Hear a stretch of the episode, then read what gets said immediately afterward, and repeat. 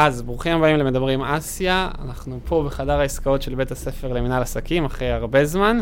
אה, איתי נמצא באולפן יואב סדן, אני שחף. אה, ועל מה נדבר היום בעצם, יואב?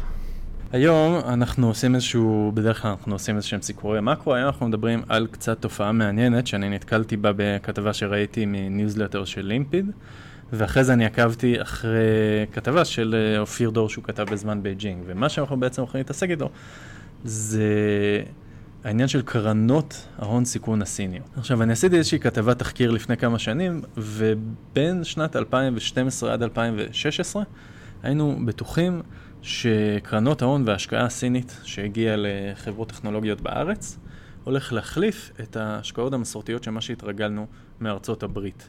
אוקיי. Okay. אנשים שאולי נמצאים בסטארט-אפים, הגישה היא די ידועה, שאתה מחפש משקיעים ואנג'לים, שבסופו של דבר יש איזשהו רודשו שאתה עושה ואתה עושה אותו בארצות הברית, שאתה מחפש שיתופי פעולה, יוזרים ומשקיעים.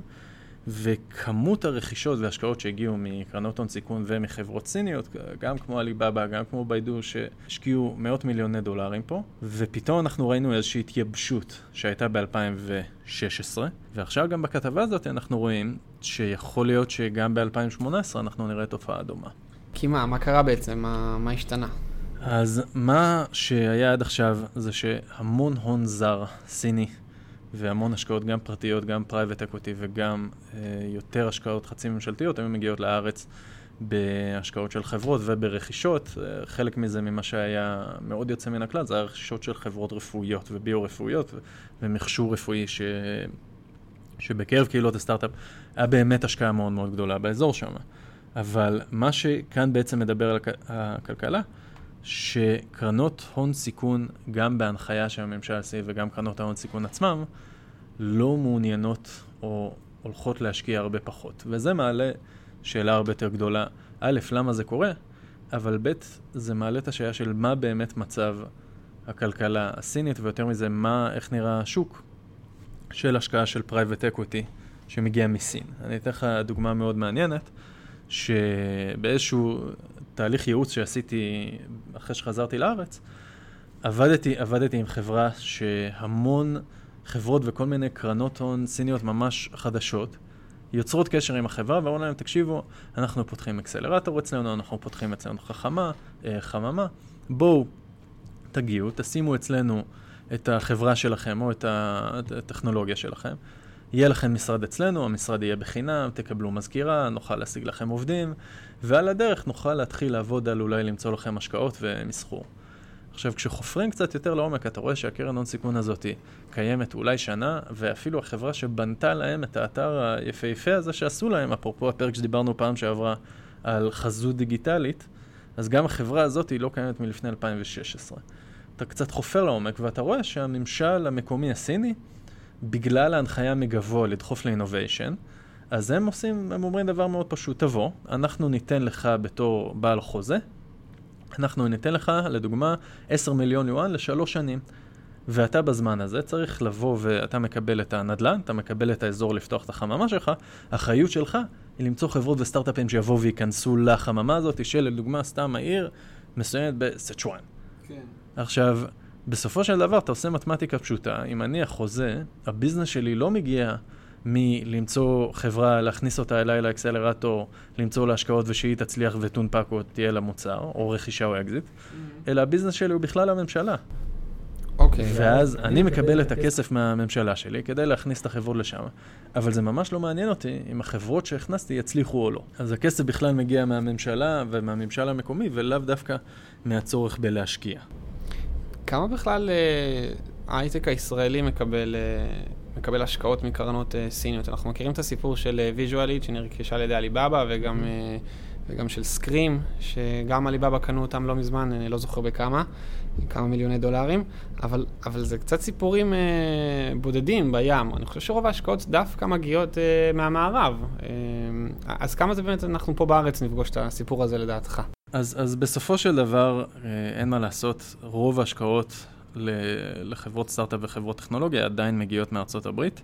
בין השנים של 2012 עד 2016 היה תופעה מאוד מעניינת של רכישות ענק, של גם בחצי מיליארד דולר, ב-300 מיליון דולר, של חברות בארץ. הנקודה היא, זה שהרבה מהכסף הזה הלך לחברות יחידות, שזה היה קשור ב... אוקיי, אז היה חצי מיליארד דולר ברכישה, אבל זה היה ברכישה של חברה אחת.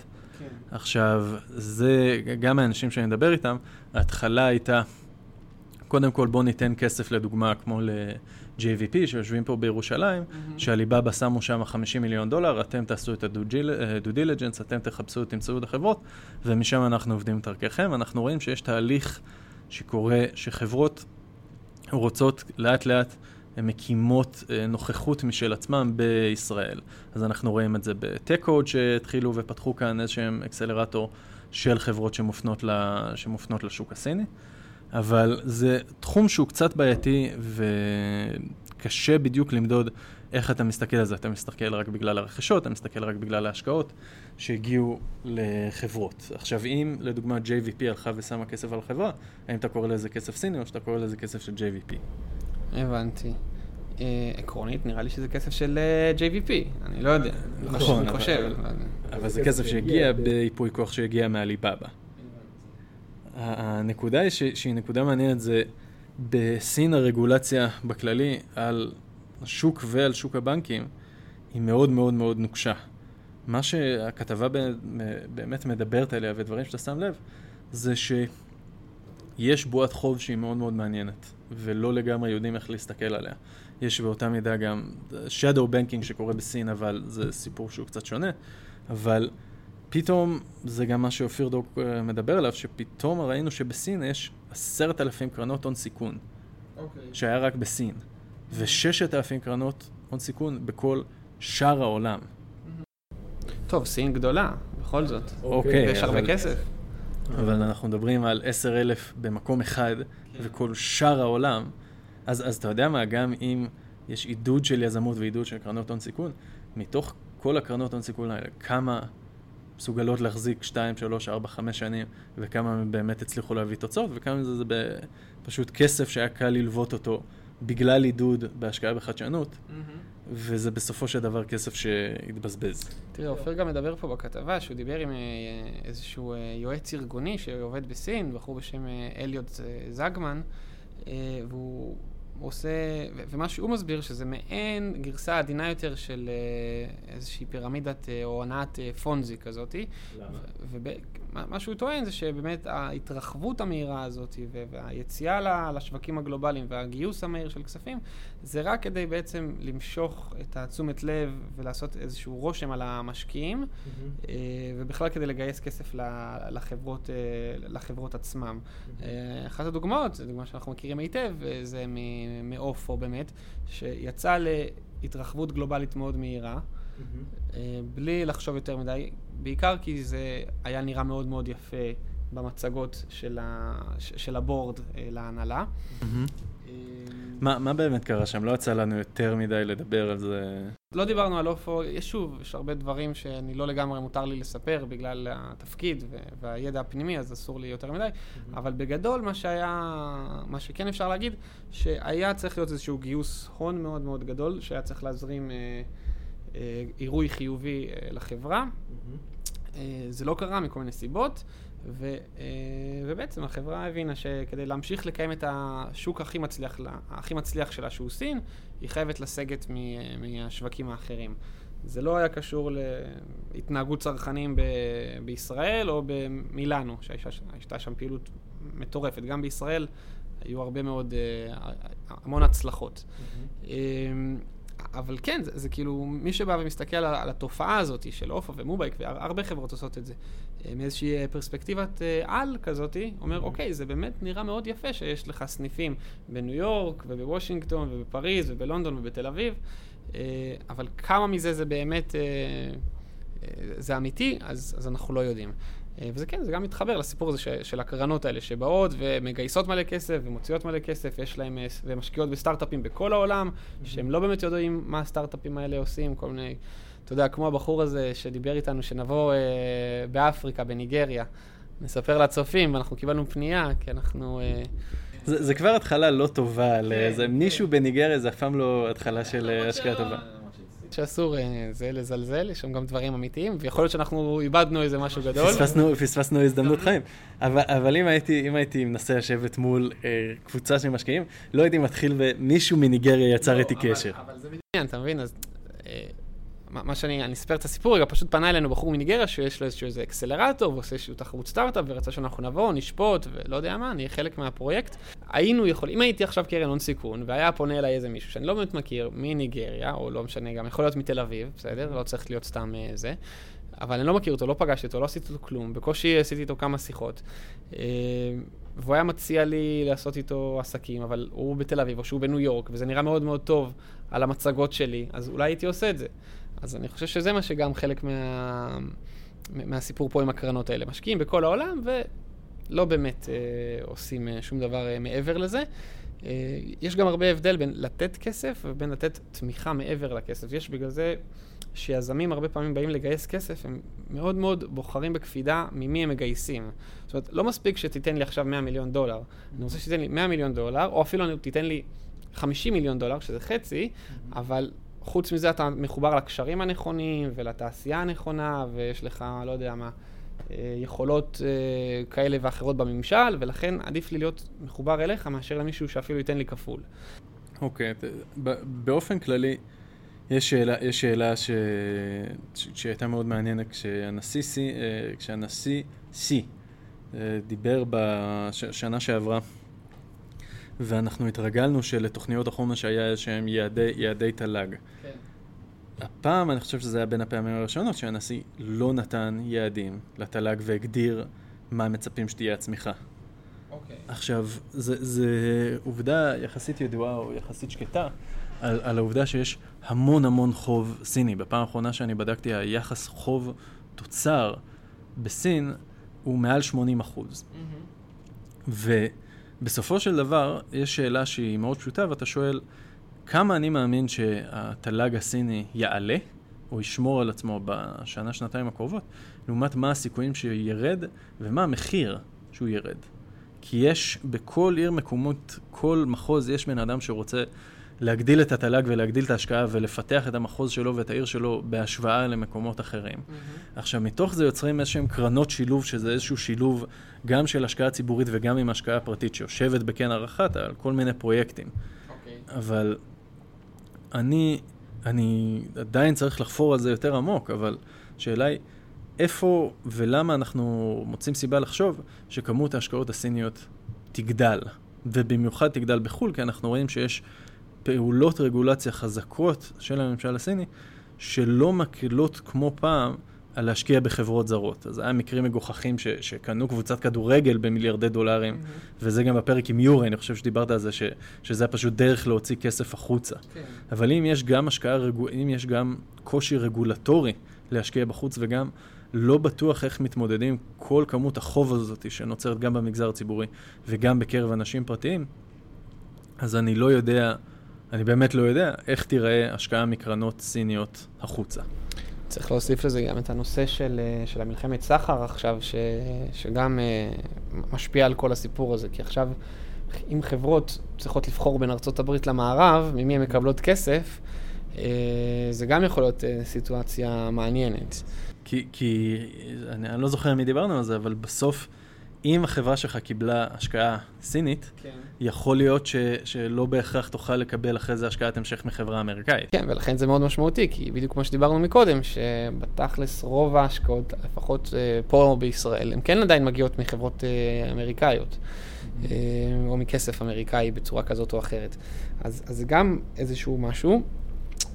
מצד שני, זה כן אבל גורם לכך שהרבה חברות סיניות, או הרבה קרנות הון סיכון סיניות שרוצות להשקיע בארצות הברית, mm-hmm. ופתאום לא יכולות, כן יפתחו עוד יותר את, ה, את התיאבון שלהם כלפי uh, שווקים אחרים בעולם, בין היתר פה בישראל. ואם אתה היית חברה שעד עכשיו הייתה uh, לא עולה מעל הרדאר של, uh, לא יודע מה, של, uh, של ביידו, עם, עם הזרוע ההשקעות שלהם בארץ, או אני לא יודע מי אלה, uh, אז פתאום יכול להיות שעכשיו כן, כי לביידו יש כסף שהם צריכים לשפוך בכל העולם, אבל בארצות הברית יותר קשה לשפוך אותו, mm-hmm. אז, אז אוקיי, אז אפשר לעשות את זה בישראל. בחברה שהיא גם לא בסדר גודל שהם היו רגילים אליה עד עכשיו. אה, אז יש פה הזדמנות מעניינת אם אתם אה, רוצים לקבל כסף מענקיות. אה, הטכנולוגיה הסיניות. אני, אני, שוב, אני, אני לא יודע עד כמה... א', אתה יודע, צריך רק להקשיב לנבו אלווה, וזה בטוח לא פשוט כמו... אבל מה, מה, שיותר, מה שיותר מעניין אותי, זה רמת החיבור. זאת אומרת, באיזשהו קורס במימון שלקחנו, קרן ונגרד עשתה איזשהו אה, מחקר של הרגולציה בין שווקים שונים. מה זאת אומרת? אם לדוגמה אני משקיע בבורסה בארצות הברית ואני משקיע בבורסה בלונדון. כן. עכשיו, חברות שנסחרות שם לא נסחרות בחברה אחרת, אבל בסופו של דבר הם ראו שכשיש משברים כלכליים וכשכלכלה העולמית נמצאת באיזשהו מיתון, אז רוב הסחורות ורוב החברות הן מאוד בקורלציה אחת עם השנייה. זאת אומרת שאם שווקים בארצות הברית חווים ירידה ונפילה, אז גם שווקים באנגליה, ולכן גם שווקים באירופה. Mm-hmm. עכשיו, בואו נחשוב על זה רגע. אנחנו יודעים שיש השקעה ויש מסחר של חברות סיניות בארצות הברית, ולהפך. עכשיו, אם יש מיתון, עכשיו זה בסדר גמור, כל כלכלה עוברת מיתון, אתה, אתה יודע, פעם בעשר שנים, פעם בעשרים שנה, שבסופו של דבר הם, הם חווים, לא חווים את אותה צמיחה כמו שהיה להם עד עכשיו. אבל אם עכשיו יש לנו כמות של חברות סיניות שמושקעות בארצות הברית ולהפך, אבל את הכלכלה הסינית קשה לנו, או הרבה יותר קשה לנו להעריך מה קורה שם, כן. אז זה אומר שאם יש נפילה בבורסה, אם יש נפילה בבורסה של שנגחאי, כמו שהיה לפני כמה שנים וכמו מה שמדברים עליו עכשיו, איך זה בדיוק משפיע על המסחר בארצות אחרות? אם עכשיו הכלכלה הסינית נכנסת למיתון בשנתיים הקרובות, איך זה ישפיע על המסחר בארצות הברית? איך זה משפיע להפך? אם בארצות הברית נכנסים למיתון, ואז הם צורכים פחות, מה קורה בשווקים הסינים שהם מייצרים והם בנויים בעיקר על ייצוא?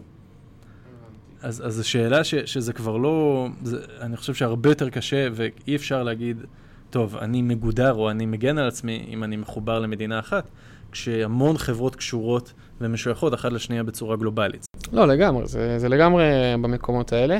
Uh, השאלה אז באמת, uh, מה, מה עושים הלאה ומה צופנת לנו שנת uh, 2018 בואכה 2019, זה בעצם הרבעון האחרון של Q4 של 2018. אז מה, מה אתה אומר, איך תראה אני, שנה הבאה? אני אצטט uh, גדולים וחכמים ממני ש, שאמרו, uh, הנבואה ניתנה, אתה יודע למי, ובסוף אני, אני, ברור שאני לא יודע להגיד לאיזה כיוון זה הולך ומה יקרה. בטוח שלא בסין. מה שאני חושב שהכתבה הזאת היא מעניינת והיא רלוונטית, זה מעלה שאלה שלא ממש דיברנו עליה, זה בסופו של דבר כמה כסף יש, וכמה כסף יגיע וימשיך להגיע מסין. Okay. אוקיי. עכשיו, אם יש לך מוצר שאתה רוצה ספציפי למכור לשוק הסיני, אוקיי, מעולה, אז אז, ש, אז שיהיה בהצלחה. הכלכלה הסינית, מאמין שבפרק זמן מספיק ארוך, כמו רוב הכלכלות הקפיטליסטיות, בסופו של דבר נמצאות בצמיחה. אבל כמה כסף יש להשקעות חוץ? זו שאלה שאני חושבת שמעניינת שאולי כדאי לדבר עליה.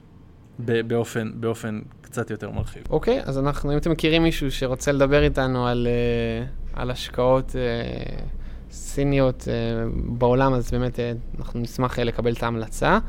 אה, ואת, ואת הקישור אליו.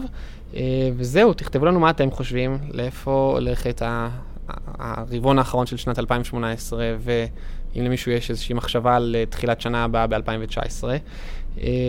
וזהו. אתם מבין המאזינים שלא מסכימים או חושבים שיש ניתוח אחר של השוק שאתם רוצים לתת, אנחנו נשמח לשמוע ולפתוח דיון על זה או בטוויטר או בטלגרם או גם בפייסבוק, אנחנו מאוד נשמח.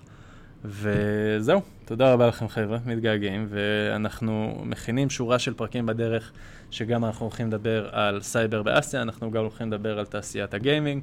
יש לנו אייטמים ופרקים מאוד מאוד מעניינים שאנחנו עכשיו מקליטים ומכינים לכם לדרך.